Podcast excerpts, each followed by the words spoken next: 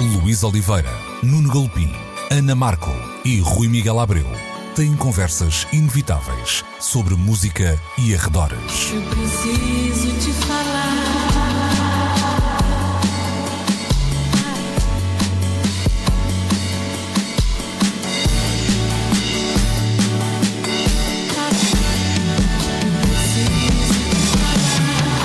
Agora na Antena 3. Precisamos de falar. Ora então, muito bom dia, sejam bem-vindos a mais uma edição de Precisamos de Falar, como sempre, na Antena 3, aos domingos, 11, meio-dia, comigo, Luís Oliveira, também com a Ana Marco, o Rui Miguel Abreu e o Nuno Galopim. Sejam então muito uh, bem-vindos, bons dias. Boas. Klopp, bom dia. Um bom dia, está. Um programa que podem também uh, ouvir em antena3.rtp.pt, um podcast que podem subscrever no RTP Play. Este é o mote para o início da nossa conversa de hoje. Já conhecemos a, a plataforma RTP Play, onde estão um, quase a totalidade dos conteúdos produzidos pelas rádios do grupo RTP e também uh, pelos canais de televisão do grupo, para além de conteúdos exclusivos um, feitos para o RTP Play, uma plataforma de acesso uh, gratuito. A TVI tem também uh, uma um, aplicação semelhante e surge agora o anúncio que uh, a SIC irá avançar com um novo serviço de streaming. Uh, vai chegar no na próximo mês. Eu estava aqui indeciso no nome, uh, se pronunciar em português uh, ou em, em, estrangeiro, mas talvez seja Opto SIC de optar. Talvez é seja isso, isso. eu diria que sim. Vamos, vamos deixar que depois o, a malta vá fazendo alguma jurisprudência na maneira como se, se, se refere então a esta nova plataforma que lá está, para além de congregar alguns conteúdos do na grupo uh, SIC. Irá também ter um, programas exclusivos, há nomes uh, fortes já uh, apontados nesse sentido, programas de Bruno Nogueira, também de Ricardo Araújo Pereira, além de alguma ficção nacional. Será uma plataforma paga.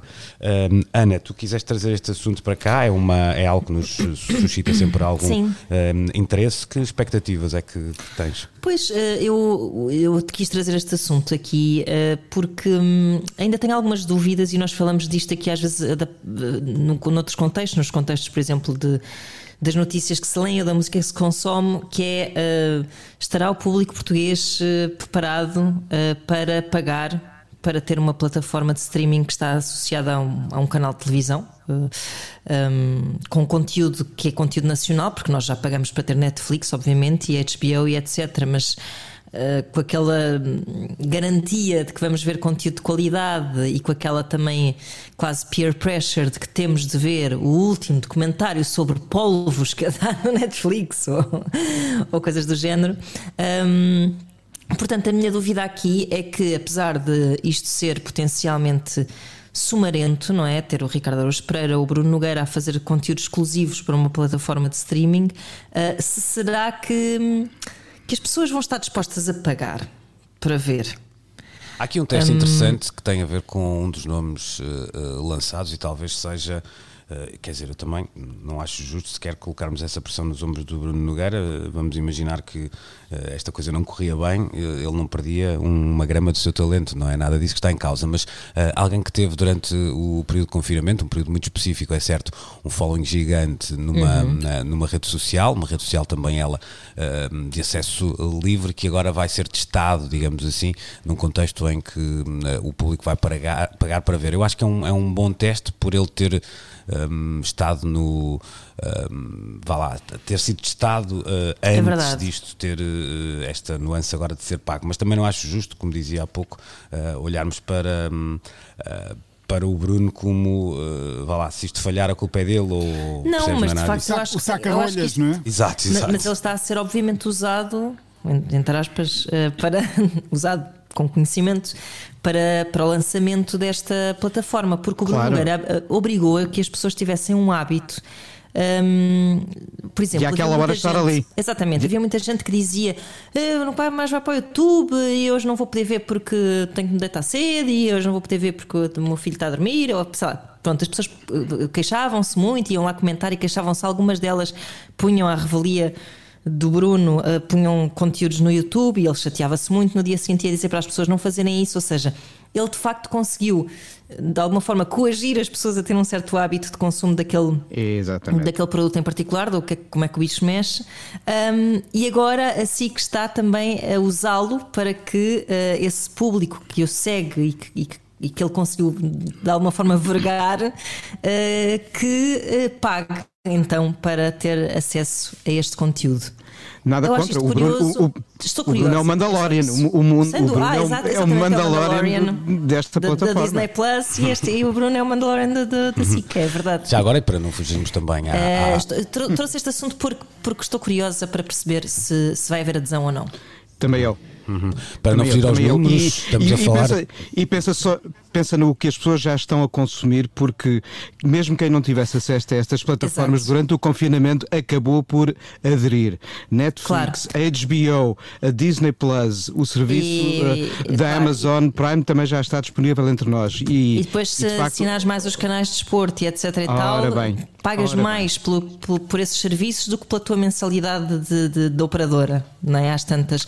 Aqui neste caso estamos a falar de 29,99 euros ano, é? anuais, anuais, claro. o preço, não é assim- o preço é convidativo, o preço Claro, é convidativo, dúvida, convenhamos, mas de facto é, é ver eh, agora, o tempo dirá, eh, como as pessoas vão aderir às novas e vão manter as subscrições que entretanto foram fazendo. Exato. Hoje temos aqui uma edição com ah, um fundo do Nine Inch Nails, tenho, tenho obras no, ah, no prédio, ah, portanto não se não estranhem. Rui, deixa-me só, eu não quero fazer este assunto, eu acho que nós podemos falar de ahm, com, a, com a nossa consciência, não é, não é por estarmos num grupo que sendo público não deixa de ser concorrencial, que devemos deixar de dar a nossa opinião. Há aqui um, um- uma nuance que eu acho interessante de falar, que tem a ver com o facto de assim que ser um operador, ou seja, eh, a Netflix aparecia como uma alternativa aos canais de televisão, a HBO, a Disney, a mesma coisa. Agora nós temos um canal de televisão que depois cria uma outra ah, plataforma, fazendo A, advogado. a HBO já Também é tem isso. canais, claro. Era, um- era, um, Hum. era um canal e depois criou uma. Ah, uma- deixa-me já agora A Disney também- também era um canal.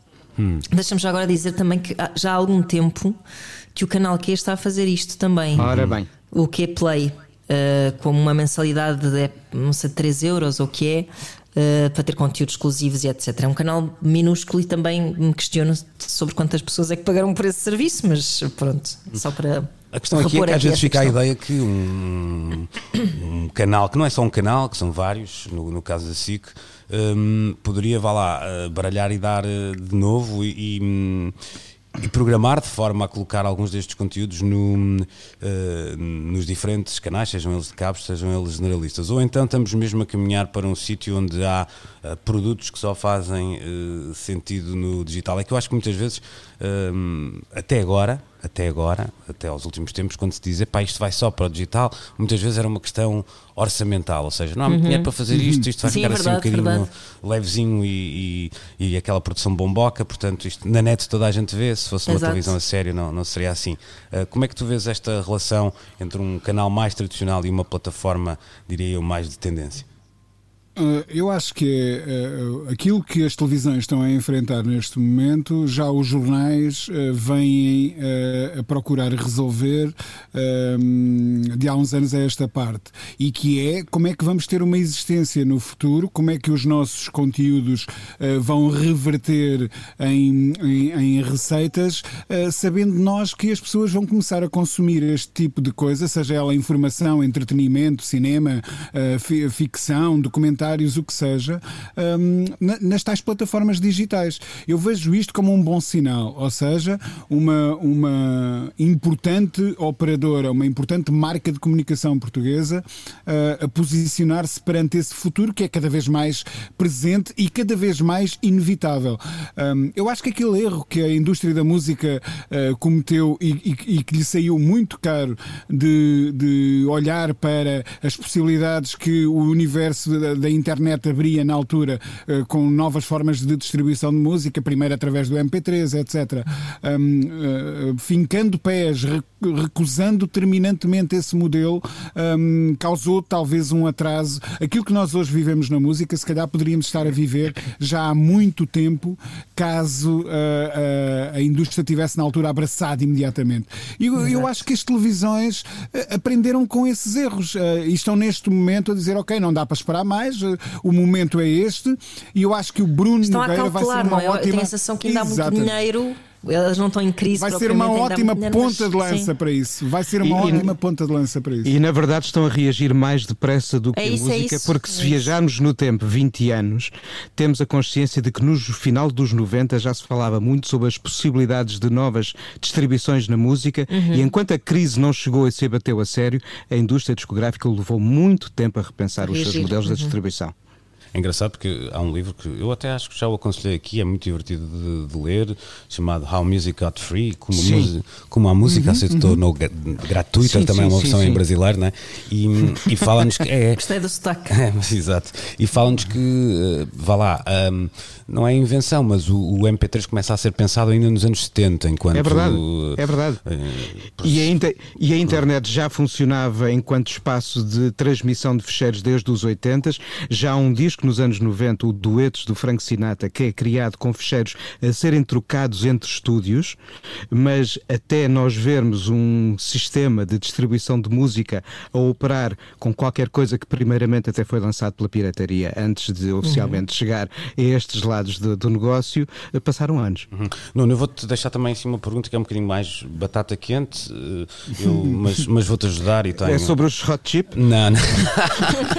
não, mas é. Vou-te ajudar e dou logo a minha opinião na, na, na, na pergunta.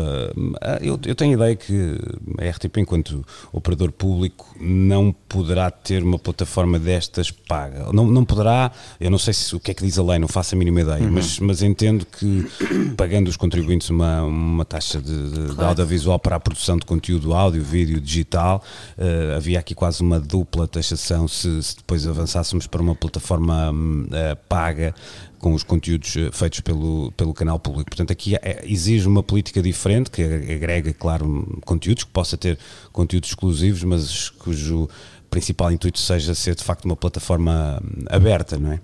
Sim, a RTP eh, eh, tem já uma operação online que eh, vai um pouco para lá do que são estes eh, vários modelos de distribuição em subscrição paga, porque tanto a RTP Play como o espaço palco, RTP Palco, que tem concentrado, através também de espaços de, de- de comunicação online, acesso a programas eh, que tenham a ver com artes performativas, da música ao teatro e não só, já há uma oferta vastíssima e gratuita. Ah, e é importante, eu não, eu não sei da- das condicionantes legais ah, que possam ou não ah, permitir ou impedir a criação de uma plataforma como estas outras de que temos estado a falar, mas, por exemplo, já assistimos a produções, e agora vamos falar de ficção, de séries que, ah, originalmente destinadas à RTP, passaram depois para outras plataformas eh, comerciais, como a HBO. O Madre Paula, neste momento, está integrado eh, no roster da- de, de oferta da HBO para Portugal. O que quer dizer que Há a produção interna da RTP que gratuitamente continua acessível nos espaços que a própria eh, estação pública eh, criou e gera, os espaços multimédia, como o RTP Palco ou o RTP Play, eh, a ligação ao próprio arquivo, porque além da RTP Play e da RTP Palco, há uma ligação online possível ao próprio arquivo RTP, onde podemos, onde podemos ter acesso a certos ou programas que nem são aqueles que estão integrados na grelha da RTP Play ou ainda estão para já eh, alojados na RTP Palco. Ou seja, o mundo de consumo digital, à hora que entendermos, como entendermos, eh, através das plataformas da RTP, é gratuito e bastante vasto neste momento já. Portanto, vou resumir o que disse a Ana Markel. Basicamente, nós vamos pagar para ver, eh, não tanto no caso da plataforma, mas para ver como é que isto vai eh, resultando, não é? Ahm, Luís, permites-me aqui um, claro. um parênteses, mas nem tudo se paga para, para, para ver, ou neste caso, ouvir, e eu não queria deixar passar esta oportunidade para hum, deixar aqui uma nota sobre ah, o, o teu incrível podcast que dedicaste ao Fela e que acaba, lá está, Bravo. de ser disponi- disponibilizado no, no, no RTP Play. Uh, é um, um, podcast em cinco partes que eu acho que nos vai apontar caminhos a todos para uh, novos conteúdos, porque é disso que se trata. Quando a SIC uh, cria esta nova plataforma, a Opto, um, isto não vai ser uma nova maneira de fazer velhas coisas. Eu espero e confio Exato. muito no Bruno Nogueira como alguém que já inovou até nos formatos televisivos. Um, eu espero que uma nova plataforma sirva também para criar novas ideias, novos conteúdos, novas abordagens a formatos que, que já estavam instituídos. Uh, e é isso que tu fazes com o podcast do, do, do Fela e queria deixar aqui os meus uh, sinceros parabéns por o isso. O homem ficou sem jeito. É, fiquei um bocadinho. Não, mas aproveitando, não para falar de mim, não, não, não gosto, mas acho, acho essa ideia muito interessante, ou seja, uh, o foco na, na distribuição é, é isso mesmo, é perceber que a maneira como ele que estamos a falar, continuamos e estaremos sempre a falar de, de conteúdo, temos agora outras maneiras de o, é isso, de o distribuir fundo, não é? e, e, é e aproveitá-las é o melhor que devemos fazer ou podemos fazer. E, e se repararem bem, quando falamos de podcasts eh, de forma geral, Uh, os podcasts não são rádio em. não são rádio on demand, são um bocado. É, é, tem de facto um formato próprio e isso é interessante ver como, como se criou uma linguagem a partir de uma nova forma de distribuição, lá está. Mesmo que depois possam, mesmo que depois se, se tivessem distribuição no, no, no FM, claro, depois cruza-se, sem dúvida, não, sem dúvida, claro. mas, mas acho que criou eh, são conteúdos que podem até migrar de volta para a rádio, Sim. mas e, são conteúdos novos, de facto refrescantes, claro, sem querer abordagens diferentes. Aqui, vá lá, puxar a brasa à minha sardinha, mas também é, é, um, é um, uma palavra que já que tocamos no assunto também convém uh, referir à, à, para além do, lá, do meu trabalho, o trabalho do Walter Santos é importante porque eu acho que muitas vezes os, os, os podcasts, muitas vezes por falta de capacidade de produção, não é? Uh, podem ter que descurar algumas das áreas, uh, quer numa produção mais de conteúdo, Sim. quer numa produção mais sonora. Uh, aqui, felizmente, tivemos a, a possibilidade de, de não deixar isso para, para segundo plano Exato. e eu espero que uma plataforma de streaming também tenha esse cuidado, ou seja, uh, os olhos comem muito, não é? os ouvidos uhum. também, Ora e, bem. E, e, é importante perceber que ninguém está a ver televisão sabendo qual foi o orçamento do conteúdo X ou o orçamento do conteúdo claro. Y, não é? quer, quer gostar do que está a ver, quer sentir-se. Uhum. Um, lá, cativado por aquilo, não, não, não está muito importado em, em perceber se aquilo foi filmado com, em 4K ou, claro. ou com telemóvel, desde que resulte. Ok, vamos fechar aqui esta primeira parte da conversa, mas curiosamente vamos continuar a falar de, de televisão já a seguir e de música na televisão. Precisamos de falar com Luís Oliveira, Nuno Galpim, Ana Marco e Rui Miguel Abreu.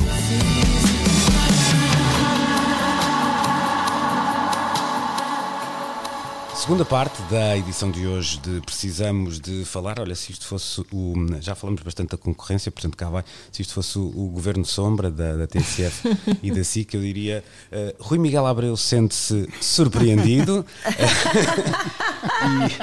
e, e, tem a ver com uh, a quantidade de conteúdos musicais que, de facto, nos últimos tempos uh, temos visto na televisão, em particular na, na, RTP. O verão ficou marcado pelo Alta Fidelidade, apresentado pelo Vasco Palmeiras onde eu diria que os corredores de fundo da música portuguesa, nomes como Jorge Palma, GNR, Rui Veloso, Chutes e Pontapés, um, se sentaram no mítico estúdio da Valentim de Carvalho e passaram em revista um, as suas carreiras, numa entrevista eh, liderada pelo Vasco, depois com momentos musicais, quer uh, da banda, quer também uh, versões de uh, novos músicos. Temos agora também o Ensaio Comigo, formato em que Bossa e Si se assume como MC televisivo desta vez estreou na passada semana o Elétrico, segunda temporada, no canal 1 da RTP, sempre às sextas, por volta da meia-noite. Começamos com uh, Clã e Manuel Cruz para este segundo episódio, que foi para o ar esta sexta-feira, do programa de, música da Antena 3 na RTP1. Eh, tivemos os manos uh, Sobral, a Luísa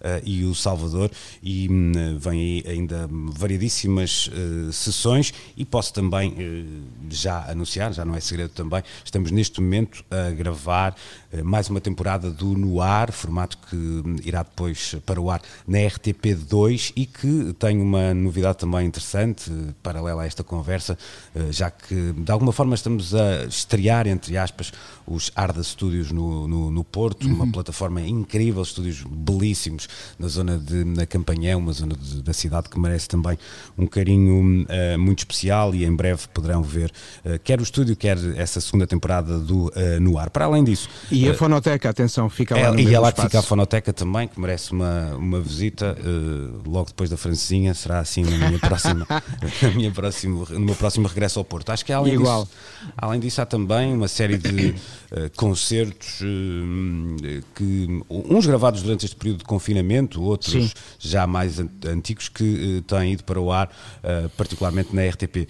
Rui, surpreende, eu comecei pela palavra surpreso, é sempre uma boa surpresa uhum. isto, não é? Um, Vês algum uh, racional que, que explique de, de, súbito este um, aparecimento de tantos programas, não querendo aqui fazer colocarmos dentro da cabeça dos programadores da RTP1, não é isso? Mas para quem está a ver de fora, como é que tu olhas para, uh, para estes tempos? Olha, um, em primeiro lugar, uh, eu acho que é útil útil compararmos com uh, o, o, passado. Uh, eu acho que houve momentos na história uh, da televisão pública um, que ficaram irremediavelmente e ainda bem ligados também à história da nossa música popular. Quer dizer, o Passeio dos Alegres foi um, um trampolim incrível para, para muita e boa música que se fazia em Portugal no, nos alvores da década de 80. E depois houve outros programas, o Viva a Música, o Top Mais, etc., eh, que foram marcando a agenda eh, musical nacional. E depois eh, a memória também recua o suficiente para nos lembrarmos de uma espécie de travessia do deserto, em que praticamente a música foi arredada da televisão pública, não só se ouvia música como banda sonora de, de, de, de programas, o que fosse, não se ouvia música como um, foco central de novos conteúdos.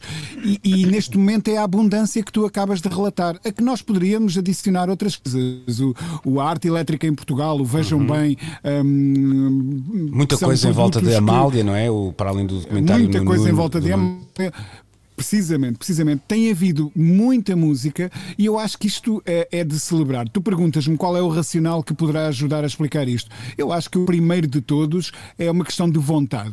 Uh, havendo vontade que tem que começar por ser política para haver uma orientação e depois uh, uma, uma, uma, vontade programática clara, um, que eu acho que está em sintonia com uh, esta vibração. Repara, nos últimos anos a música portuguesa mereceu distinções uh, em mais do que um campo um, ehm, da Unesco. Um, uh, uh, houve estrelas internacionais da música que escolheram Lisboa como novo hub para se virem inspirar para as suas carreiras. Um, houve proje projeção internacional de, de, artistas portugueses, houve lugar a Grammys, etc., para artistas portugueses. Portanto, há facto um momento que é transversal, que atravessa vários géneros musicais. Uh, provavelmente alguns dos artistas mais ouvidos em Portugal nas plataformas de streaming são mesmo portugueses. Portanto, se a música portuguesa atravessa esta fase um, incrível, era necessário, eh, era desejável eh, que eh, houvesse um, reflexo direto disso mesmo, pelo menos na nossa televisão pública. Isso está a acontecer e eu acho que é de saudade. Uhum. Eu, eu, não sei até que ponto não haverá depois também aqui uma lógica conjuntural e explico porquê. O Alta Fidelidade de facto, já estava uh, gravado desde 2019. Uh, mas Uh, o Elétrico é uma das primeiras produções de algum vulto, mas mesmo assim sem uma equipa gigantesca, a entrar em cena depois da fase de confinamento. Uhum. Uh, não sei exatamente quando foi uh, produzido o programa do Bossa e Si, o Noir, porque é feito pela mesma equipa à qual estou ligada, embora seja a equipa do Porto que esteja a filmar, na equipa do, do, da inovação RTP, vai, está a avançar agora as gravações e foi tudo preparado durante os últimos meses. Mas se nos lembrarmos, quando entrar naquele confinamento apertado da primavera, parou tudo e se calhar a música encontrou formas de se mexer um pouco mais depressa do que a ficção, talvez pelos volumes de equipa implicados. E talvez por isso também tenha sido mais rápida a resposta da produção de conteúdos eh, musicais do que a de criação de novos espaços de ficção. Não quer dizer que isto seja uma regra, mas não, a, é verdade, a não... conjuntura aqui acho que, que pode, que pode ter ajudado a sublinhar o que o Rui estava a dizer, uhum. que é o momento, ou seja, e o, também o, um bocado ao encontro da vontade das pessoas. Tal de, e qual, tal e qual. O momento. Da, o da impossibilidade de irem a concertos e também de uma certa resignação Ex e de uma nova exatamente. relação com a música mais à distância, por assim tal dizer. E qual, é? Tal e qual, o, o, momento da música portuguesa é particular.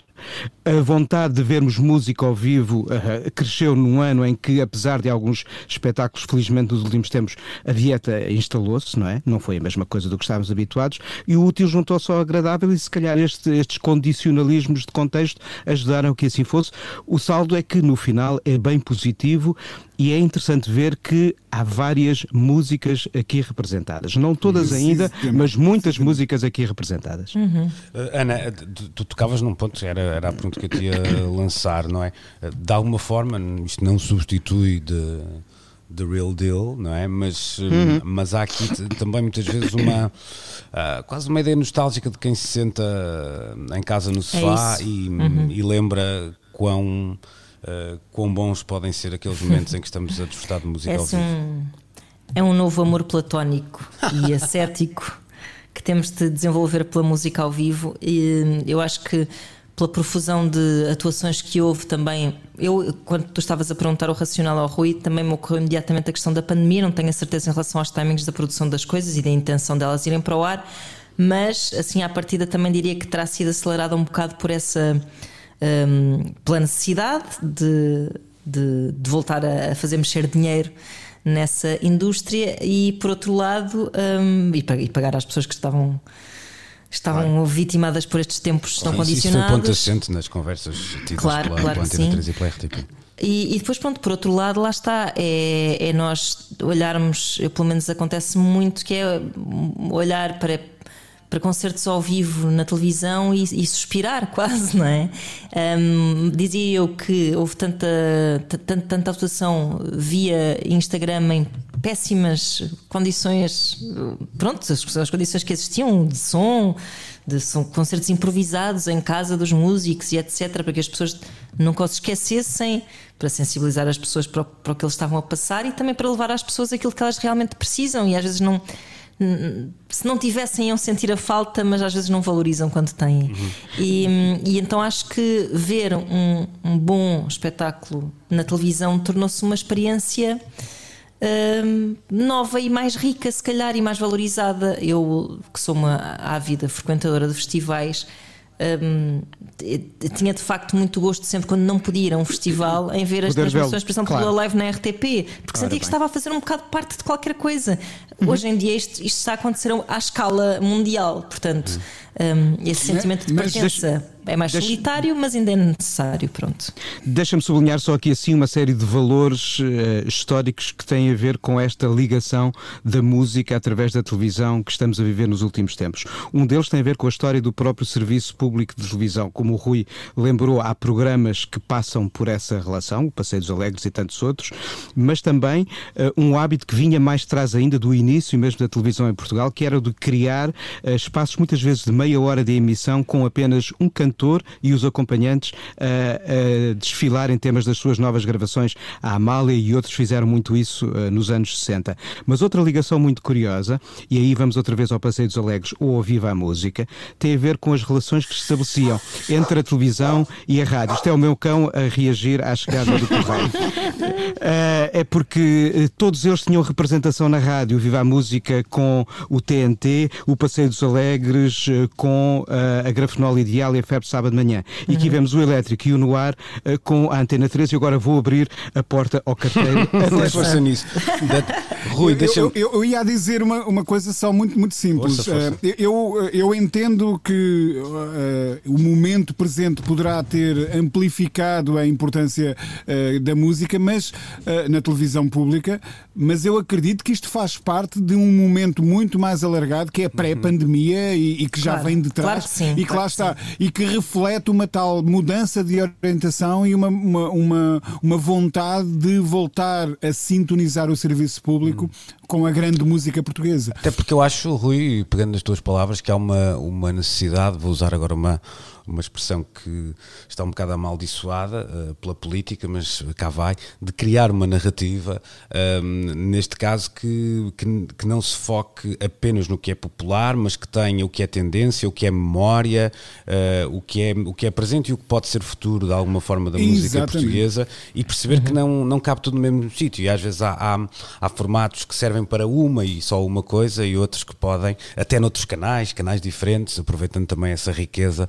Uh, um, para, para que de facto se possa criar essa narrativa de tudo o que é música portuguesa, mesmo que, e não me custa uh, dizê-lo, e acho que dificilmente poderia ser de outra forma, mesmo nos melhores exemplos de serviço público que vemos pela Europa fora, um, é sempre muito difícil ser uh, inclusivo a 100% e, e traçar um, claro, um retrato claro. definitivo de, de, um momento e, e, sobretudo, quanto, e às vezes até é um bom sinal, ou seja, quando esse retrato é incompleto eh, significa que a riqueza é muita, não é? Mal, mal seria se fosse uhum. possível um, encaixar tudo. Exatamente, isso seria. seria... Mas, mas repara uma coisa, Luís, um, durante se calhar mais tempo do que eu desejaria lembrar-me, uh, a música estava, e perdoa-me a utilização deste termo tão premente, mas estava confinada a programas de talentos. Um, era a única maneira que a música tinha de entrar nos nossos principais uhum. ecrãs, digamos assim assim. E agora percebe-se que, um, pelo menos em alguns casos, uh, não imitar um artista, mas ter lá o próprio artista no, no, no, no ecrã uh, é igualmente válido. Um, e, e, isso é que eu acho que é novo uh, e acho que tem sido um, uma missão muito particularmente desenvolvida dentro da RTP.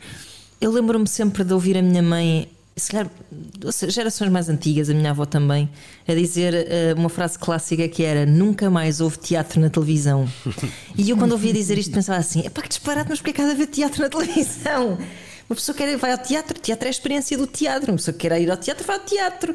E agora ponho tudo isso em retrospectiva e relativizando. Uh, e também tendo em conta que de facto nem toda a gente consegue aceder Uh, nós achamos que é tudo muito simples. Nós vamos aos concertos porque claro. queremos ir a um concerto. Nem toda a gente Ana, pode ir aos e, concertos. E repara, não é só. E aí não estás a falar. Há um espírito de missão, pronto. Sim, e, e não estás a falar só até de, de um período de confinamento, porque exatamente, o papel de, até de coesão territorial de um operador Sim, público deve, é deve ter chegar, esse, esse, esse, ponto em, em consideração. Claro. Bom, uh, então uh, voltamos a fechar mais um uh, tópico aqui de conversa. Já a seguir falamos de cinema. Podia fazer outra vez a piada e dizer que o Nuno está preocupado, mas não vou fazer. Vamos lançar a conversa de outra forma.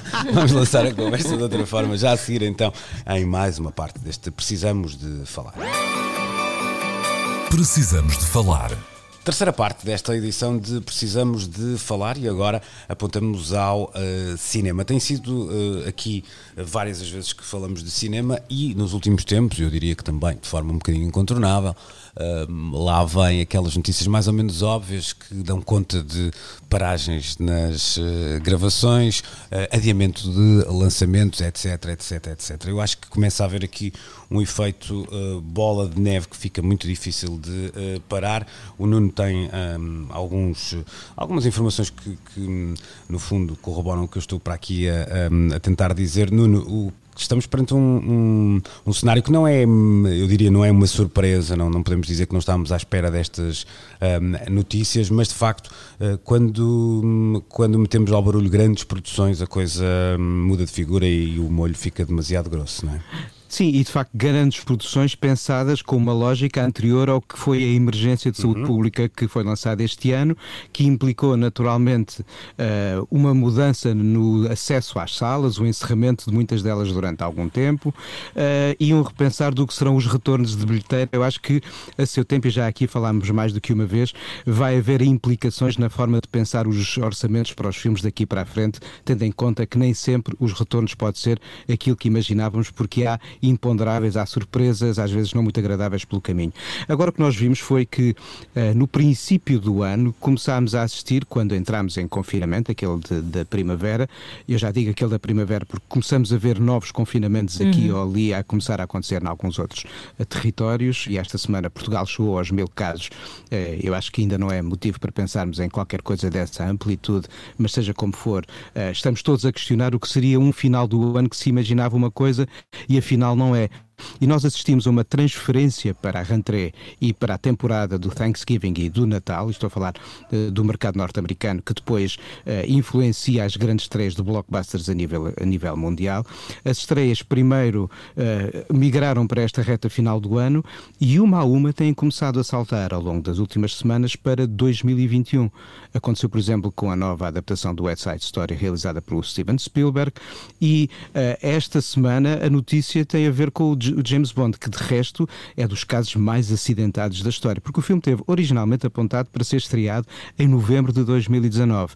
A produção só de si foi complicadíssima, o Danny Boyle era para ser o realizador original, depois deixou de o ser, a coisa começou a passar para o princípio, para, para o princípio de 2020, às tantas já estava em abril de 2020, veio o confinamento, salta para finais de novembro de 2020 e agora já está apontada abril de 2021. E uma forma de vermos como estava, como era inesperada esta nova transferência de data, este adiamento de novembro para abril do ano que vem, tem a ver, por exemplo, com a forma como a música surgiu no mercado uh, para nos lembrar que vinha aí um novo James Bond. É que esta semana saiu o vinil com a canção da Billie Eilish e foi anunciada uma nova antologia, um novo best-of na forma de triplo LP em vinil com as canções da história de James Bond. E a música sempre foi uma espécie de uh, primeira janela de comunicação para preparar um novo James Bond. E uh, de facto os títulos apareceram, um no mercado, o outro anunciado, e de repente o filme tem mesmo de saltar. Outro de, outra das notícias deste, desta semana, ainda não oficialmente confirmada, pelo menos até à data em que estamos a gravar uh, o programa, é a da passagem do Dune, o novo, a nova abordagem ao livro do Frank Herbert, agora pelo Denis Villeneuve, passando uh, do final deste ano para outubro de 2021. E nós já vimos muitos outros títulos, o próprio documentário do Peter Jackson com as imagens captadas uh, em estúdio com os Beatles em janeiro de 69. Uhum. O Get Back estava para setembro deste ano, já está para o ano que vem. E, entretanto, até o que estava para 2021 já começou a saltar para adiante, como um novo Star Wars, um novo Avatar, um novo Senão Batman. em 2021 nós explodimos. Uh, sim, é, exatamente, é, porque para comportar as estreias de 2020, 2021 neste momento tem um mapa que obriga o que estava para a frente a saltar mais ainda. Claro. Mas estamos a falar, sobretudo, e é importante sublinhá-lo, de um cinema com aspiração a fazer uma eh, carreira em ecrãs em muitas salas do mundo inteiro, porque ao mesmo tempo houve outro tipo de produções mais pequenas, uh, cinema de autor, documentários, houve outro circuito que nunca deixou de funcionar, é claro que sem a bilheteira de outrora, é claro que se calhar sem a mesma capacidade de atrair pessoas às salas como antigamente, mas não deixou de funcionar. Uh, o Festival de Cannes não se realizou tal e qual como estávamos habituados, mas disseminou alguns dos dos seus títulos por outros. Os festivais de cinema em Portugal foram retomados no final de agosto e estão, pelo menos, a conseguir levar pessoas às salas. Ou seja, apesar destes títulos grandes, não é? Os grandes trunfos estarem a saltar para 2021, é preciso dizer que nem todo o cinema desapareceu de 2020. A questão é que, uhum. uh, e, e, Ana pedia agora também que, que olhássemos para isto, que é, uh, tendo em conta estas últimas palavras do Nuno, se olharmos para o cinema com mais calorias, vamos dizer assim, uh, a questão é que é, é, o que dá emprego a mais gente, é o que tem muitas vezes até associado um, um vá lá, um edificado de, de, de, maior relevo, porque muitas destas uh, há uma, uma, série de salas de cinema em sítios históricos, algumas delas também elas históricas, etc, etc, etc. Uh, tu, tu vês isto como uma machadada uh, final. Tu, consegues ver, um, consegues ver um, uma saída para isto? Chega, eh, feita, vou fazer a pergunta como o Nuno começou a falar há pouco, chega a reduzir... Olha, é a saída de emergência. Pois. É a saída de emergência das salas de cinema. Mas chega essa saída de emergência, chega a cortar os orçamentos para um, um terço... Um, ehm, para que este Ui, não. blockbuster. Não chega. Pois, okay. Claro não chega. Não. não, isto é o fim. Eu acho que isto é o fim. Aliás, quando se vê que, que esta dependência uh, louca das salas de cinema de um filme em particular, dois ou três, uh, percebe-se que uh, aquilo está por um fio. Um, portanto, a experiência, por mais macacadas que inventem e que já andam a inventar há muito tempo, ainda antes da pandemia, como experiências 4D, sim, eu fui a esse cinema na Margem Sul, um, no Almada Shopping, se não estou em erro, tem um cinema 4D, pá, aquilo é uma, uma parvoíce que pá não leva ninguém ao cinema, obviamente, teres a tua cadeira a abanar e teres uns fumos assim a sair para criar ambiente ou, enfim, mas, ou a tirarem isso, água para a cara. Ou... Isso era do filme ou foi um problema no food court ali ao lado? Quase parecia, sabes? Quase parecia. Mas pronto, isto por se dizer que uh, a tendência será sempre para. Uh, para o cinema desaparecer, eh, as salas de cinema desaparecerem, os blockbusters serem consumidos em casa, o cinema enquanto encontro social também. Acho que as pessoas, de forma geral, tendem a ser menos sociais, uh, sobretudo as, as, gerações mais novas, tendem a, a, viver tudo através das redes mais, já temos falado bastante disso. Um, e por isso eu uh, antevejo aqui mesmo, uh, como tu dizias, Luísa, uma chamada final. Um, é preciso repensar e, o cinema. É preciso repensar o cinema, é preciso pensar o que é que, o que, é que atrai as pessoas a ver os filmes. E olha aqui o exemplo, o exemplo do Scorsese. A própria ter... crise de criatividade também é uma coisa que tem que ser revista. Sim, porque... exatamente. Estamos a ter remakes a mais nada. por metro quadrado. É, o cinema começou a dar, o cinema de blockbusters começou a dar às pessoas exatamente aquilo que. Velocidade que Furiosa, Velocidade Furiosa 72. E deixa, pois, e de deixa... uma forma acéfala e, e, e, condescendente, começou a dar-lhes assim sequelas, é. sequelas, remakes, remakes, remakes, tudo territórios conhecidos sem parar. Pá, isso chega a um ponto em que. Arrebenta. Sabes que eu acho que, é, que, é, que, era sobre isso que o Scorsese falava quando dizia que isto dos super-heróis já não é cinema. Um, é outra coisa qualquer. Uh, e isso, essa ideia, se calhar, é aplicável também aos tais velocidades furiosas e uhum. este. Aliás, São franchises. O facto de, Sim. Exatamente. O facto de se chamar franchise a isso já diz muito do Exatamente. Tipo exatamente, exatamente. Uma... É a diferença entre um hambúrguer e um. Mas não, mas não quer dizer. Mas não quer dizer que. Ninguém paga para isso. Mas não quer dizer que o problema esteja na comida. Às vezes tem a ver também com o tipo de restaurantes. Agora, seguindo a, a, as metáforas de comida de sim, que nós sim. gostamos tanto, o caso do Scorsese, a, a, ter um filme com esta dimensão e esta qualidade de produção, a ter o impacto que teve no Netflix, não sei se justifica o investimento sem o, o, o canal uh, ter outro tipo de fontes de rendimento, mas que essa é uma das formas de poder pensar a re, a redi, o redimensionar do que é uma estreia, é um dos caminhos possíveis, claro. mas não, não temos respostas, senão estaríamos a ganhar fortunas noutros sítios. Pois, eh, deixa-me deixa só. Uh... Como consultores assim, mega claro. upa, lá. Mas se estiverem a ouvir e precisarem de alguém. É, é... Vamos lá. Não, Vamos o que é, lá. O que é engraçado é que nós já falamos disto e acho que a música aqui é diferente, porque acho que enquanto a música ao vivo ainda estava no seu apogeu, estava super forte, o cinema já estava a perder pessoas há, há, há algum Verdade. tempo e a nossa primeira reação quando, quando chegou esta pandemia foi perceber como é que eu posso ir ao cinema? Ou seja, como é que aquela experiência uhum. é viável? Uhum. Uh, e, e, depois de nós usufruirmos dessa experiência uma, duas, três, quatro vezes, vamos começar a fazer outras questões. É como é que eu posso melhorar esta experiência? E eu acho que muita da experiência do cinema e da música ao vivo também, olha, e até do futebol, falávamos disso em, em, em off antes de começarmos esta conversa, porque eu estive no jogo da seleção a, uhum. a meio desta semana, passa por usufruir dessa, dessa experiência. E, e, há, e há um lado, vá lá, até aquela história que pode parecer assim um bocadinho cafona, mas que não deixa de existir de, eh, dos.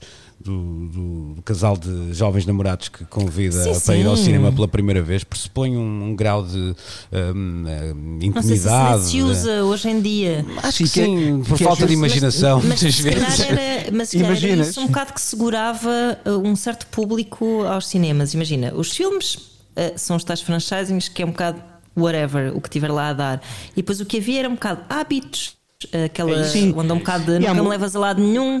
É um bocado, é um bocado claro. isso, não é? E- e o é multiplex- O no shopping, não é? Vais passear O no shopping criou muita ideia de o vamos comer e vemos um filme dos lá muito estiverem. casual, exatamente. Se tu começas a hesitar numa coisa que era relativamente rotineira para ti, que era, pronto, não era propriamente a experiência de ir ao cinema, mas era, pronto, é domingo, vamos comer um hambúrguer e vamos ao cinema. Uhum. Se tu começas a hesitar nisso, porque já é uma coisa que, peraí, mas vamos ao cinema, mas depois temos que, quantas pessoas é que estão, Uh, onde é que eu vou pôr a mão, Uh, enfim, onde é que eu vou pôr a mão? Olha, espero Olha que não é- onde pôr a mão. Naturalmente, mas olha que não é, um- não é muito romântico dizer queres vir comigo ver um Netflix? Pois, ainda não é. Netflix, Não, olha que é Netflix and chill, já Claro. existe essa expressão. Não, mas, é, mas, mas é já um é. eufemismo para mas, ir mas olha a que já é, já é em casa, já é o patamar a seguir. Sim, às vezes tem que ser em casa é dos pais, pode não ser é verdade, é Rui, vou vais já acrescentar o que tens a dizer, mas eu aproveito e lanço-te uma pergunta porque já temos pouco tempo. Acreditas, de alguma forma, numa espécie, no que ao cinema diz respeito em particular, numa espécie de sazonalidade desta arte, ou seja, mais remetida para uma lógica de festivais de cinema, onde aí sim eh, há uma espécie de experiência coletiva eh, em que se consomem eh, vários filmes num curto espaço de tempo? Olha, quem sabe, eu, eu, eu devo confessar, e não estou a brincar, que eh, desde que vi para aí, sei lá, o American Graffiti, que sempre tive aquela fantasia do, do cinema ao ar livre, do, do. Como é que se diz? Do Drive-in. drive-in. Do drive-in. E- e- Eu que nem sequer conduzo, mas pronto, mas alguém haveria de conduzir. Um, e, e se calhar essa experiência de estar a ver um filme num drive-in é capaz de ser curioso. Eu lembro-me há uns anos de haver umas sessões de cinema, alguns ali para, ao ar livre, ali para, para os lados do rio, um, e, e- e da experiência ser bastante eh, aprazível. Se calhar vamos, vamos passar a ter coisas assim. eh, grande cinema, até talvez seja uma boa maneira de vermos os grandes clássicos de outra maneira. E isto leva-me à, à, à parte que, que, que me ocorreu há bocado, a propósito de uma frase da Ana, eh, quando ela citava a mãe a dizer ehm, já não há teatro na televisão. Lembrou-me imediatamente daquela frase que, que penso que é atribuída ao Frank Zappa, do eh, escrever sobre música é como dançar sobre arquitetura. E eu pergunto-me se teatro se, se- se teatro na televisão será como cinema na rádio, eh, que é o que nós estamos aqui a fazer, né? Ah, ah, mas há, há o teatro radiofónico. Estão a ver o que é que eu fiz aqui? É isso. Exatamente, foi muito bonito. Mas olha, fechaste um ciclo. Deixa- Deixa-me acrescentar aqui uma coisa: os festivais de cinema, a única coisa que têm é que, da forma como estão eh, estruturados, todos eles trabalham mais nichos do que uma ideia de consumo de grande escala mainstream, mas isso também são desafios lançados às próprias estruturas dos festivais para trabalhar outros públicos e outras cinematografias que possam ter a ver com os caminhos pelos quais definem as suas programações. Mas os festivais não deixaram de funcionar, é bom termos essa consciência e estiveram todos eles bem de plateias em função daquilo que podem ser as plateias neste momento. E já agora, se querem uma boa sugestão de um belíssimo filme que andou aí pelas salas e não nos festivais, vejam o La Verité do Hirokazu Koreda. É um grande agora- filme das estreias deste ano. Deixa-me dizer, Rui, que cinema na rádio, de certa forma, já existe. Uh, nos podcasts, há um podcast Ah. muito interessante chamado Ah, Blackout. Sim, sim. Com o. uh, como se chama o ator, meu Deus? Uh, o Rami Malek. Que fez de, de Freddie Mercury no filme dos Queen.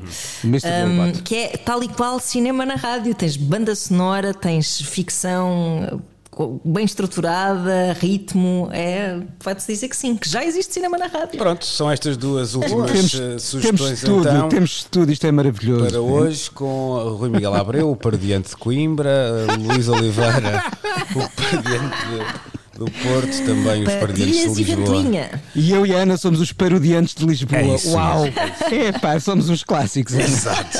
E regressamos para a semana para mais uma edição de Precisamos de Falar, programa que podem, como dissemos logo no início, subscrever também o podcast no RTP Play. Meus senhores e minha senhora, um beijinho, beijinho, beijinhos e abraços. Beijinhos. Bom fim de semana, até grandes. para a semana.